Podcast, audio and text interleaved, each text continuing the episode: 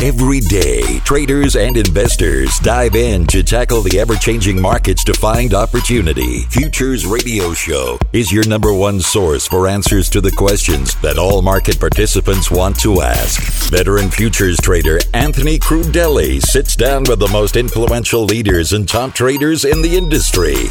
Now, here's your host, Anthony Crudele. What's up, everybody? Anthony Crudele here, and thank you for tuning in for this episode with Larry Tentarelli. Futures Radio Show was sponsored by CME Group, the world's leading and most diverse futures and options exchange. CME Group's markets help individuals and businesses around the world effectively manage risk. For access to free educational tools and resources for the active individual trader, please visit activetrader.cmegroup.com. Remember, new shows are posted on Mondays and Thursdays.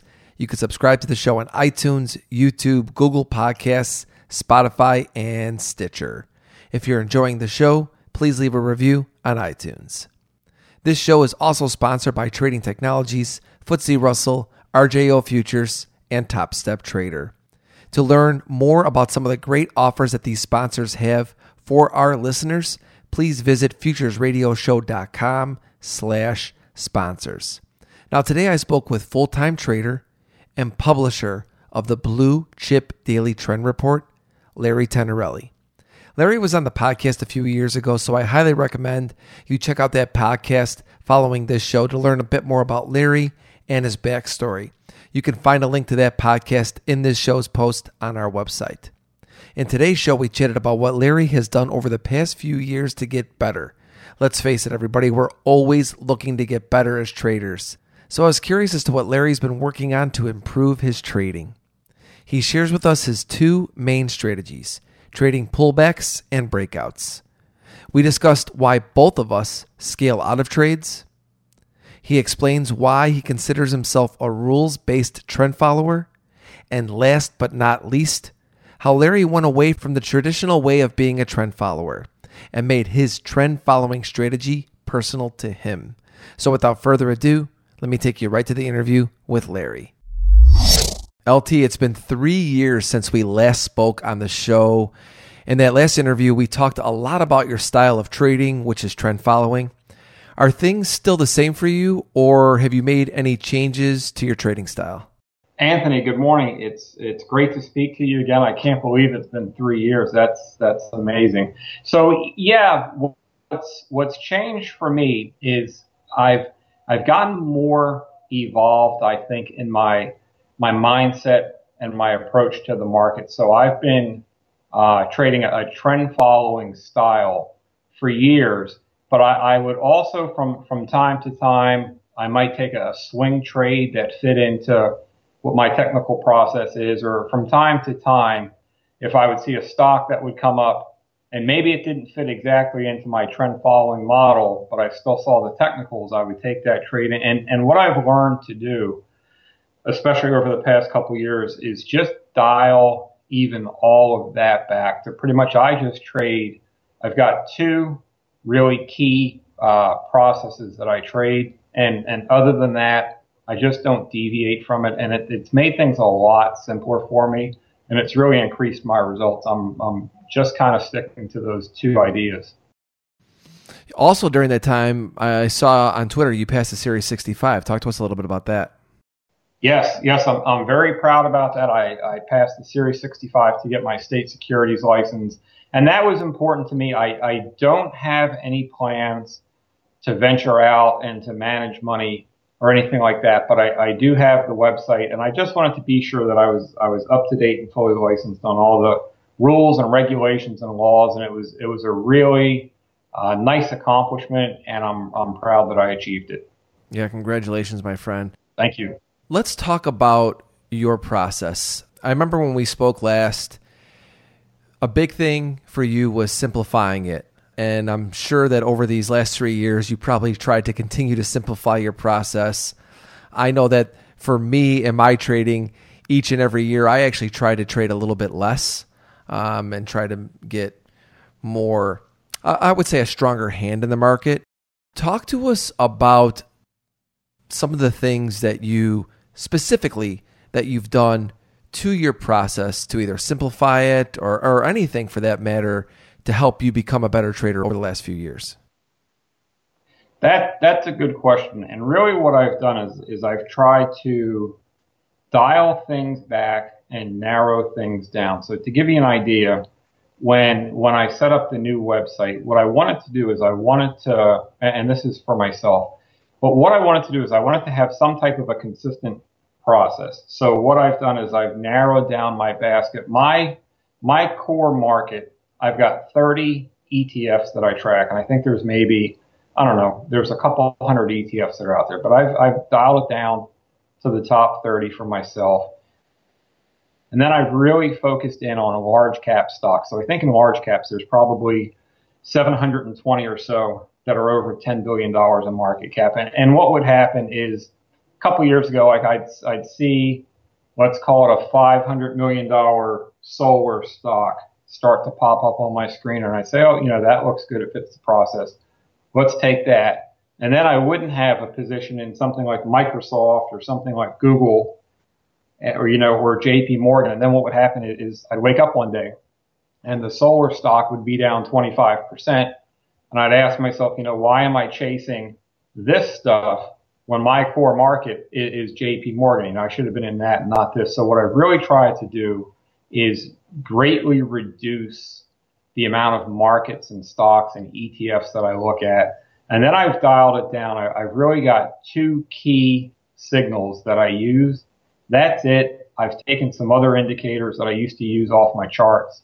I've taken some other screeners, you know, out of my screening process and, and really just tried to get, you know, in the perfect world, if I had one chart and one signal that I traded, I think that would be ideal but the two that I use have been so uh, consistently profitable for me that I, I just stay with these two. Yeah, that's the one thing about trend followers that I always look at and and ask them is how do you choose which markets to trade? Because there's you could really have so many markets out there that are potentially qualifying for a trade through your strategy how do you allocate to each ones? How do you know which ones are the ones you maybe should be more aggressive in or less aggressive?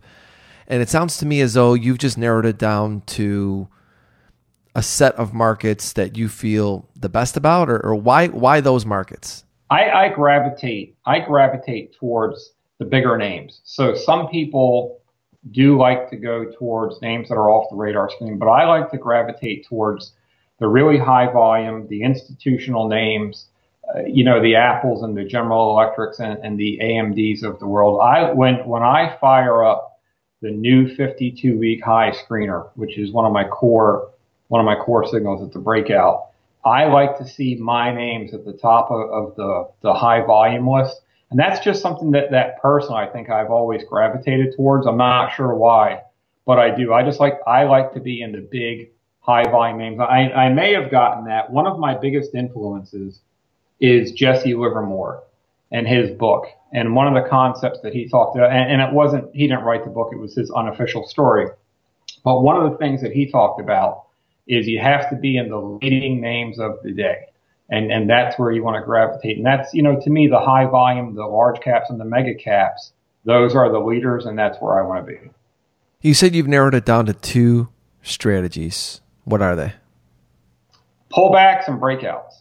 And, and that sounds pretty, pretty simplified, but my two key strategies, I focus on either a breakout to a new high or a breakout over the 200 day moving average or a pullback and a longer term uptrend. So what I found is that with those two, it, sometimes I won't catch the breakout in a name, but I'll catch the pullback. And then sometimes I won't catch the pullback, but I'll catch the breakout. So I found that between those two, it, it allows me to uh, to really get dialed in. Because you like the big names, are you long only, or are you trading them on both sides? What happens is I only trade one side at a time. So in an uptrend or, or a bull market like we've got right now, I'm going to only take trades from the long side now, if for some reason, if the markets start to roll over and break down, and if the indices and the leaders that I follow, if they start to go into a downtrend below the 200 day, then I will like, look to take trades on the short side, but I only trade whatever the primary trend is for my time frame. Okay, you said your two strategies are breakouts and pullbacks. I'd like Yes. to go over a recent trade scenario for each one, uh, if you could. Give us your favorite one. uh, let's start with a breakout. Talk to us about what you saw on the chart, and then talk to us about how you executed that trade, and from everything from the stop to where you're looking for your targets. Are you scaling in, scaling out? How all of that worked? Okay, that, that's a good question. So one of the key names, we'll take a look at NVIDIA. And I got into NVIDIA a couple months ago. It was about 196. And I don't have the chart in front of me, so I'm just doing this from memory. But it, it traded, it was in a range of about one, I don't know, 175 to about 192. And then it, it finally broke above that range that it was in for a few months. So, so what I did was I took the breakout. Now what I do, and this is a key change also that I've made over the past couple years. I used to base my stops on volatility. So I used to use average true range and, and a lot of trend followers and technical traders use that. But what I found with ATR is my stops were too tight and I got stopped out of a lot of positions too soon or I'd have a lopsided position where one, one stock might have three times as much capital in it as another stock. So what I did is I changed my, my stops to a fixed percentage. So I run either 10%, 12%, or 15% based on the overall volatility of the stock. And off the top of my head in NVIDIA, I ran a 12% stop. So I bought the breakout above 192. I think I caught it right about 196. And I think today it's about 250 or so. I did actually scale a little piece out of it yesterday, right about 250. But that was a, uh, you know, that was a, a classic breakout trade. And then as far as a pullback, so Shopify has been one of my favorite stocks over the past year or so. And I actually bought the uh, pullback in Shopify. So I had it in the summertime. I made some nice money in it.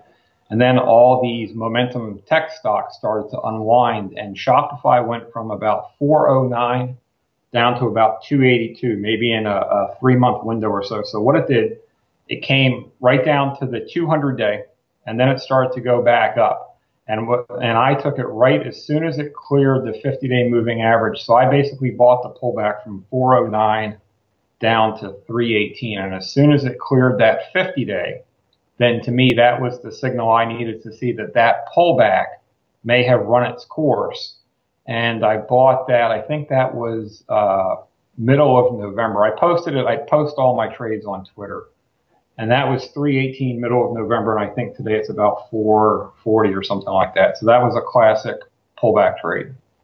How do you allocate your account each one of these positions? Are all of the positions the same size, uh, contract size, um, percentage? How does all of that work? That's so that's based on on a couple factors. The key thing is I look at overall market conditions. So in an ETF, I will go uh, much larger. So the average stock for a, a single stock position, I'll generally start that somewhere four to five percent of assets. So I run 50 basis points of risk per position. So if I get stopped out, it costs me half a percent of equity. So if I take a, if I take a, a stock with a 10% stop, it's going to give me about 5% of assets in that position. If I've got a 12% stop, I'll have about 4% of my assets in that one position. In ETFs though, so a, a starting ETF position in a market now, which is a nice trend, I'll start with about 10% in an ETF. But when we get into volatile markets, so last uh, October of 2018, I had 70% of my account short just in triple Q. And then once we came into that December low, and I had posted this online, because I, I was mostly shorter in cash.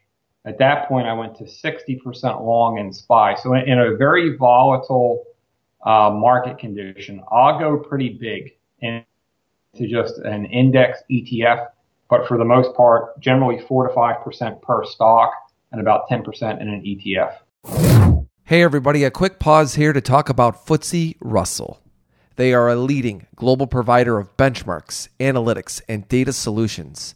The Russell 2000 Index is a key benchmark for small cap U.S. stocks.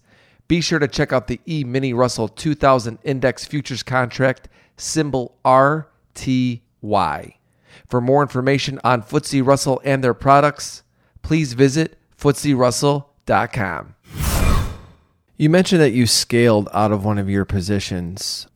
I can't remember. Are you have you always been scaling in or out of your positions, or is it something new? And also, what's the reason for you to take a scale off? Is there a technical reason at some point? Is it a dollar amount that you've made or even lost on a position? What triggers a scale? That's that's a really good question. Uh, and, and, I've got to tell you, Anthony, you, I just want to compliment you. You ask some really, really good questions, and I appreciate that. So scaling is is another part of my evolutionary process, and this is something that started probably two years ago. And and what I constantly look to do is I'm always looking to refine my process. And and what I do is I analyze my my trades, and I say, okay, you know, what do I feel that I could do better here? Or what do I feel would in- increase my returns or reduce my volatility? And, and what I found with traditional trend following is, is the very old school trend following is you get a signal, you take a position, you ride it, and then when you get a reversal signal, you close out your position. One of the drawbacks that I experienced with that, and, and it's not that it's a drawback with trend following per se, but the, an issue that I ran into is I'd wind up having these big winners and then by the time I would get the reversal signal, I'd wind up giving back 30 or 40% of the move. And, and that wasn't something that I was happy with. So what I, what I started to do, and I used the same, uh, technical indicators. I really don't go into the indicators, but what I started to do is I put together a rule where if I'm in a position and it goes up 20%, then there's a, there's a chance that I'll scale, you know, 10 to 15% out of that piece just based on, usually it's based on ATR uh, range expansion. So if a stock's trading in a low volatility range, and then like, for example, this happened last uh, summer with Roku. So I got into Roku at 94, and that was on a pullback to the 50 day moving average, and I, I put the chart up when I did it. So I got into Roku at 94. I, I think I had a 12% stop, and I started I started down about six or seven dollars. But then Roku started to go straight up. It started to get a little bit parabolic. So what would happen is I scaled out probably three or four times, I think, along the way, because every time it would make one of these large volume spikes and the ATR would spike, you know, you never know, is that spike going to be the final spike or does it keep going? So what I found is if I take a little bit off and hit the cash register, but still keep the core position in. What it allows me to do is I never know when the top is going to be, but what it allows me to do is scale some up on the way. It, it's increased my P&L, but it's also reduced the volatility in the accounts. Yeah, for me as an intraday futures trader, I have been someone who's been scaling in and out of positions really since the beginning. And, and one of the things that I really like about scaling, specifically about out of a trade is a question I get all the time. How do you hold on to winners longer? Well, I could say in my career, holding on to a winner with a full position from beginning to end has maybe happened a handful of times. This is over 20 years in my sure. career. Um, I tend to hold a fraction of that position to the final point that I think it could reach. A lot easier on the brain and the body because I've scaled some off. I, I just feel for me when I scale back on a position that it helps me feel better about holding it. Uh, you know, and, and that's just for me psychologically. Everybody's different. A lot of people just feel just as good about holding a full position as a you know a smaller position. But for me, holding it throughout the day to a target that I think it can go allows me to deal with the volatility a lot better and I just tend to sit back and watch. I mean, I know that you're trading on a much longer time frame, but do you find that that by scaling it helps you hold these positions longer? 1000%. I, I, I, I couldn't agree with you more. And because what happens is if, if it becomes an all or nothing proposition, and, and I got into some some things that became volatile, so I got into Bitcoin. Uh, luckily, I think it was April or May. Whenever it went over 5,000, I took the ETF GBTC. And then it just started to go through the roof. And, and if I was in an all or nothing where I'm either going to sell all of it or keep all of it, I think I probably would have bailed out on the position much, much, much too soon. And, and I've got a few stocks that the same way, like Shopify is a core example. If I had to make an all or nothing decision on these positions, I, I probably get it wrong 100% of the time. And then I, I'd sell a position and then watch the stock go up another 100 points and ask myself, you know, where did I go wrong? So by scaling, to me, scaling is, is the best of all worlds because if, if you scale a position today, you've got a profit, you take, you take some off the table. If the stock continues to go up, that's great. That's what you want it to do. That's why you're still there. And if for some reason you, you're lucky enough and you caught it near the top and it starts to head back down, well, at least you've locked in some gains that are higher price. And in, in either case, it's going to increase your risk adjusted return. So it's, it's one of the best things that I've, that I've implemented. And I've been doing it for about two years now, I guess, and it's really helped me out. Yeah. I, I mean, it frees up capital for you as a trend follower. Maybe another opportunity presents itself after you've done really well on one trade. And also for both of us, intraday and longer term, like you, it frees up mental capital. I couldn't tell you where the I couldn't tell you where the top is in any of these. Some of these names, like like Apple, I mean, the strength in Apple, and, and I don't have it. I wish I did. You can't have everything, but the strength in Apple has really been surprising. Or you look at a name like Tesla, and it's just, I, I don't think that, you know, nobody can really call the top consistently, but I'd, I'd rather not. I think to me, it would be just as bad to sell a stock at 200 and then watch it go to 400 without me. So I found by scaling it, it takes the pressure off of me where I've got, okay, I hit the cash register but I'm still in because I want to be in whenever the top finally hits. I want to say, yeah, I, I was, I held it at the top. I might have given some back on the way down, but to me, if you get, I look at Nvidia uh, from years ago. I think the stock broke out at 25 and it went to 250. And I heard from friends, and they would tell me, "Oh, wow, I sold, you know, I sold it at 30. If I had a stock at sold it at 30 and it went to 250, that would set me back emotionally. I think so. Scaling really takes the pressure off a lot of what you're saying today tells me that you're a trend follower who made your strategy more personal to you. Yes, that's exactly what I did. Talk to us about how you did that. Because I, I think that there's a lot of people out there that really like trend following and will go and maybe read a book or do a webinar uh, and learn about the basics of trend following. I'm sure you started somewhere like that as well.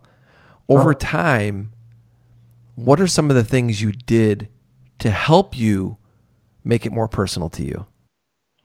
What what I've done, I constantly analyze my performance and I analyze my actions. And I'm always looking to, to tweak and make an, an improvement, but not a, a micromanaging improvement, but more of a, a robust improvement. So I don't want to look at a stock and say, wow, if I would have used the 19 day moving average instead of the 32 day moving average, I would have done better. I don't mean things like that. I'm, I'm looking for big picture structural process ideas. And what the, the biggest problem that I had with traditional trend following is the all in, all out. So, but what I do is I just, I look at, you know, from experience, what worked. I'll look at a trade that I closed out and I'll say, okay, you know, what, what went right with this process and what maybe could I have done better with the process. So I'm looking to constantly make refinements. So I don't, I would say that I am a trend following position trader more than just a pure trend follower because if there's some pure, you know, older school trend followers listening to me right now, they're going to say, well, that's not trend following.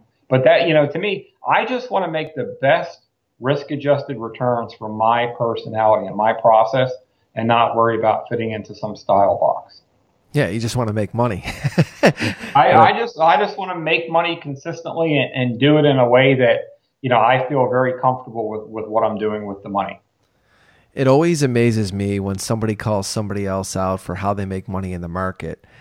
I stood in the pit, in the S&P pit, and watched 500 people all trade differently. Not all of them made money, of course, but no two traders were the same. No two traders are the same. Right. And that's that's where I think these black box, uh, you know, but you know, when A does this, you do B. I, I think if if the system and the trader's personality, because it's like you said, there are exceptional day traders, traders. There's guys that are that are great, you know, counter trend. They can short the uptrends and, and buy the downtrends. But I'm horrible at that. So and, and then if you gave them my system, it might not work for them. So I think that you know we have to be cognizant that there's there's a hundred different ways to make money and you just we just have to figure out what's the one that works best for us. How would you classify your style of trading? Would you say you're systematic? I wouldn't say I'm systematic. I'd say I'm rules based because I, I think systematic is more black box. You could just run a you could run a screener and it spits out a bunch of names and then you say, okay, I'm going to take those names. So I, I'm rules based and I'm a intermediate to longer term. I do have rules that I use, uh, but I think systematic is more of, you know, like a trading algorithm or I run a screener, five names come out and I take those five names. And that's not exactly what I do. There, there is some, uh, you know, override to what I do. Hey, everybody, I want to take a quick pause and talk about RJO Futures. They are a long standing brokerage firm with personal broker relationships to learn, discuss, and trade the futures markets. To learn more about RJO Futures, please visit rjofutures.com. When you say you're rules based, does that mean rules specific to the strategy or do you have, you know, trading rules uh, involved in that as well? You know, going as far as saying, you know what, I don't trade on any indication that's maybe something during earnings or something like that. Absolutely. Okay. Yeah, I've got I've got so I, I have rules for what the markets are that I trade. What you know, some rules might be like I don't trade counter trend. I don't try to you know short these uptrends. I don't buy into downtrends. I don't trade off the news. I do, the only news that I look at, people have asked me this before. I do pay attention to the Federal Reserve and, and, and the real, you know, my favorite real world trader is Stanley Druckenmiller, and I've studied him a lot. And I think that the way that you that you get successful is you study people that have been successful. If I wanted to be a football player, you know, I'd probably study Tom Brady or Peyton Manning or, or Drew Brees, somebody like that. So what I've learned from not only from you know reading it, but from reality is that you don't want to fight the Federal Reserve. And Marty Zweig said that in his book, uh, Winning on Wall Street. I think that came out in the 80s. And Druckenmiller says the same thing. So I do pay attention to the Fed, but I don't pay attention to news. So one of my rules is I, I don't care about economic reports, the, the ISM or the jobs number or, you know, whatever it is. Uh, I love all my friends on on, on uh, Bloomberg and the financial media, but I've just I turn off the TV entirely now. So I used to have the TV on in the daytime, but I'd have the sound off from time to time, and now I've just turned it off. So I've got you know I've got the radio on, you know I've got Spotify on through the day. Uh, but you know that's one of my rules is not to pay attention to the news. I don't care what anybody's opinion is about anything. Uh, but you know, as far as the other key rules, as far as markets that I trade, what indicators I use and don't use. People will talk a lot about divergences and things like that. There's people that use it. It, it zero value for me. So, you know, I just have rules. My rules are mostly exclusionary. I don't do this. I don't do that. I don't do this. I don't do that. And once I'm done, there's really only a few things that I can do and it makes it easier. What about instincts or emotions? It's been a big topic of conversation on this show and uh, on Twitter for me lately. Is sure do people have do traders trade with instincts? Of course, I, I would say that every trader has to have some instincts, but I'm right. talking about emotions, uh, either or.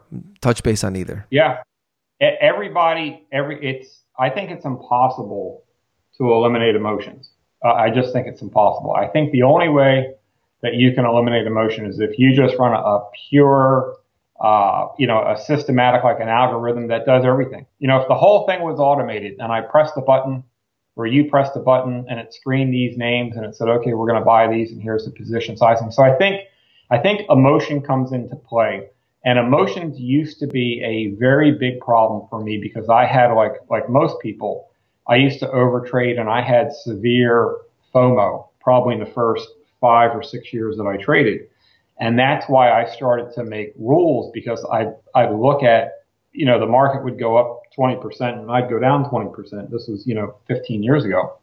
And I'd say, wow, how did I do that? So once I realized that I was pretty bad at the emotional side of it, I just started to write things down. I said, okay, I'm going to make a checklist.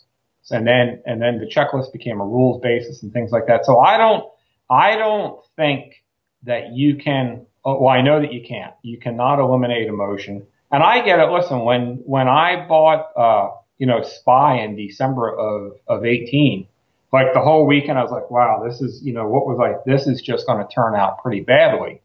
Uh, you know, and then it turned, but yeah, there's times when I'll take a bigger position and I'll think about it for a second. And you look at the chart and say, wow, you know, this, this triple Q is just going straight down, but you know, it hit my signal. So I'm going to take it. But, you know, I think there's a, you know, there's always that little bit of self doubt that comes up and, and where you doubt the system and you say, well, I know that, you know, it meets these requirements. It's oversold into this moving average, but you know, that chart looks pretty bad. And then you'll, but that's what stops are for, you know, so you take the position, you size it up right. But yeah, emotions, I do think that if I had to put a number on it, I think that I've gotten probably, you know, if I had to guess, I think I've gotten probably you know, 80 or 90% of the emotion out of it. Uh, if I had to guess, you know, that there's no way that you can take it out 100%. Last question before we get into rapid fire. I saw your tweet about best ideas from 2019. Give us one of your best trade ideas for 2020 that you're currently in, why you took the trade, where you think the trade can go, and where you're wrong in the trade. It's a good question. So I, would say right now, China Internet. So China Internet, and that would be the KWEB ETF, Alibaba, uh, JD.com, things like that. So that's a core market that I followed for a while. And I started to post pretty heavily on that. I'd say mm, November, October, November of, uh, of just a few months ago when the 40 week moving average started to turn up and a lot of these names like the leaders like Alibaba uh, and JD, they started to firm up. And now KWEB, when I looked yesterday, it was the top performing. I think, I think the China Internet ETF is up 12% year to date and Triple Q is up three or 4%. So, you know, that's a market that I, that I follow constantly. Uh, and then once it gave the signals, I think it tested right off the 40 week moving average a couple weeks ago, and that's my key, you know, my key indicator is that 40 week moving average, you know, the same as the 200 day. But that's a market right now uh, that the emerging markets have been firm all year. The dollar's backed off a little bit, and EEM and KWEB and these China internet are very, very strong. And I think that's a market that if this move keeps going, I think that could have a uh, that could have a, a pretty big year. Uh, so that, I'd say that one right now. Thank you for sharing that with us, Lair. We've got rapid fire questions next if you're ready for those. I'm ready. All right, everybody. Our rapid fire segment is sponsored by Trading Technologies. Trade the global markets with TT. They are the world's fastest commercially available futures trading platform. Now with integrated tools for advanced options trading, cryptocurrencies, and trade surveillance. You can try it now for free at tryttnow.com. Lair, first question for you. What trader has influenced your life the most and why? By far, and that's a great question. By far and away, that would be Jesse Livermore. And I've posted his book online quite a lot. But when I read, I read the story of Jesse Livermore, it really changed my entire aspect of trading because I, I think I was on my way to being out of trading because I, I just couldn't figure it out. and I thought that I had to trade every day and I had to watch the news all the time. And when I read his book and just the general concepts that the big money was in the big swing, that you don't make money jumping in and out of positions from day to day, it just really, it was like a relief. I said, wow, so I don't have to do, you know, all that stuff that I'm really bad at. This guy who made millions, I mean, he was one of the best traders of his time or, or ever, you know, from a dollars and cents perspective he's saying I don't have to do all that. And it, it was, that's what gave me my rebirth uh, into trading. What was one of the hardest things for you to overcome in trading? Definitely over trading, over trading and FOMO. And I used to, you know, you, you look at these charts and it's like the Pandora's box and, and I'd have a position and then I'd look at the next chart and I'd say, well, that chart looks great. And then I'd take that one and then, you know, I'd, I'd wind up having a, uh, a mixed bag and then I'd sell, I'd have to sell stock A to buy stock B because it looked better today. And then stock B went down and then stock A doubled. So that, that took me some time to, uh, to get control over myself to, you know, to where I'm at the point now where I've got my process. And if something fits the process, then I can look at it further and if it doesn't fit the process. But I, I've become very exclusionary. So you could, you know, so a friend could reach out to me and say, "This is the best chart ever. This this is an uptrend and it's guaranteed to go down tomorrow, and I think you should short it." And I'm just going to hang up the phone. What is one attribute you believe every trader should have? Definitely, beyond a shadow of a doubt, I would say self actualization a trader has to know who they are and why they're in the markets. And, and trading is anywhere from 60% to 100% mental. And, and, somebody could hand you the greatest system in the world. And if, if you can't follow the rules or stay, uh, you know, emotionally disciplined, then it's not going to work. But I think that a lot of people, and I read this in a book somewhere, but I think that a lot of people that are trading, like some people are actually trading to make money as a profession, you know, to support their family and, and do whatever they want to do financially. And I think some people trade just because they like that thrill. It's like going to, uh, you know, the horse track or the blackjack table. And I think that a trader needs to figure out why are they doing this and, uh, and be sure that the reason that they're trading is, is in line with, you know, profitable trading and not just trading just to have fun. If you had to pick a profession other than trading, what would it be? anything that gave me freedom. So I would say anything that would allow me to travel the world with my family. Maybe, uh, I don't know, a photographer or something, you know, something where I didn't have to, you know, hit a time clock every day or, or you know, just something where I could be free, uh, and, and traveling the world with my family. If you had to give a piece of advice to the younger you, what would it be? That's a really good one do do less of everything. I would say I used to say do 50% less. I probably say do 80% less. So my typical day used to look like, uh, you know, on a weekend I'd start Friday at at 4:30 and I'd stop Sunday at 12:30 and read, you know, the Financial Times, everything I could find, research everything on the internet, and you know, I would say just look at look at less, trade less, less charts, less indicators just less of everything. Just be as minimalistic as possible. If you had an elevator pitch me your edge in trading, what would you say? I would I would say to you that my edge is I'm trading the exact right process and the exact right system for who I am and, and my personality. And, and I feel like we can always do better because you never reach the top. But I feel like that, that my trading, my process and my psychology are all in line with each other. And, and I feel that that's my edge is that I'm trading exactly the way that I want to trade based on what works for me.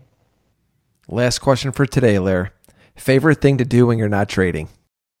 Anything with my children. My my kids are great. I've got a I've got two children and a, and a stepson and anything that I can do with them because, you know, we've got a very serious job. I'm, I, you know, I'm, I'm self-employed and I'm probably working I'd say, you know, realistically, it's a you know, you know, it's a 12 to 16 hour day. So anything that I can do, especially on the weekends with the kids, where we can just go out and I don't look at my phone and anything like that. But you know, anything fun with the kids is great.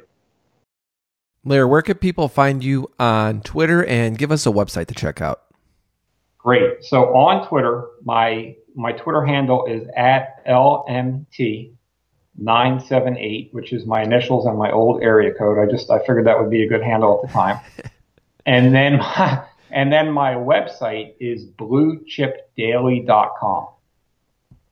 Talk to us a little bit about that website. What can people find when they're there? I've got to tell you, I, am I'm, I'm I'm glad that you asked because I'm I'm really happy with the website. I'm happy that it, it came out. What they'll find on the website is they'll find there's some free content, and then there's some premium content, obviously, for the members. But basically, what they'll find is some of my better ideas, uh, some of my better recent ideas. I do a lot of blogging.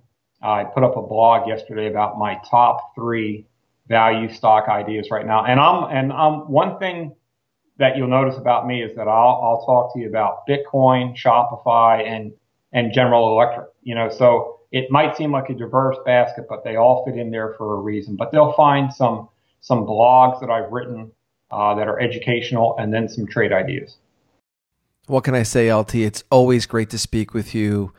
Let's not have it be this long next time in between conversations. Uh, it's always fun to pick your brain. Great insight. Thank you again so much for coming on Futures Radio Show today. Anthony, it's my pleasure. We definitely can't make it three years again. And thank you so much for having me on. I, I really appreciate it. Thank you for listening to Futures Radio Show. If you enjoyed the show, please leave a review on iTunes.